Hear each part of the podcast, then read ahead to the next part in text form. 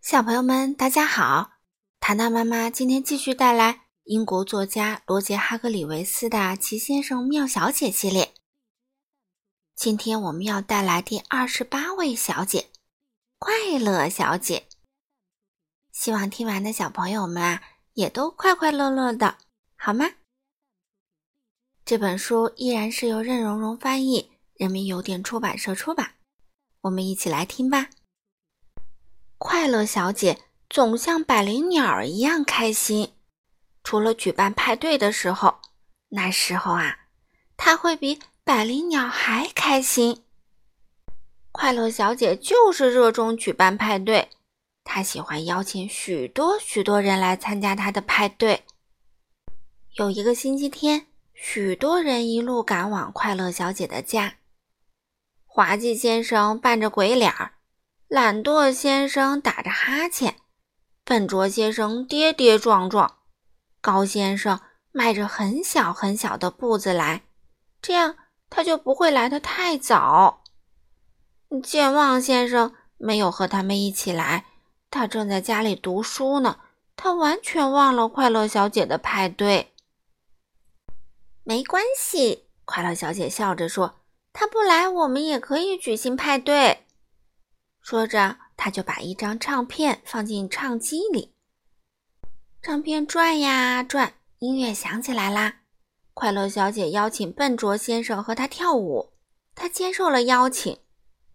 嗯，糟糕的是，嗯嗯，这个笨拙先生踩了快乐小姐的右脚。没关系，他笑着说。接着，他跑去邀请懒惰先生跳舞。糟糕的是，懒惰先生把脑袋靠在他的肩膀上睡着了，差点就把他压扁了。嗯，没关系，他笑着说。不到一个小时，快乐小姐让每个人都跳了舞：跳伦巴舞、桑巴舞、跳摇滚、扭扭舞、跳查尔斯顿舞、恰恰舞。接着，她带着大家来到屋外的花园。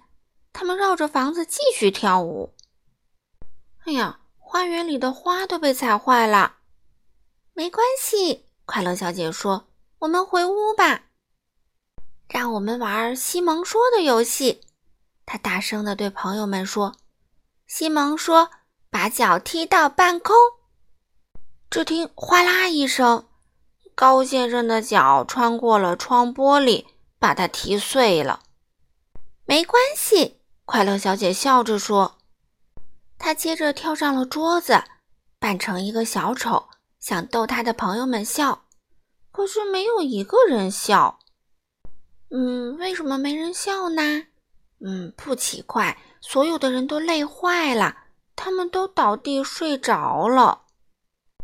没关系，快乐小姐笑着说。她继续扮小丑。大家都睡着了，她扮给谁看呢？”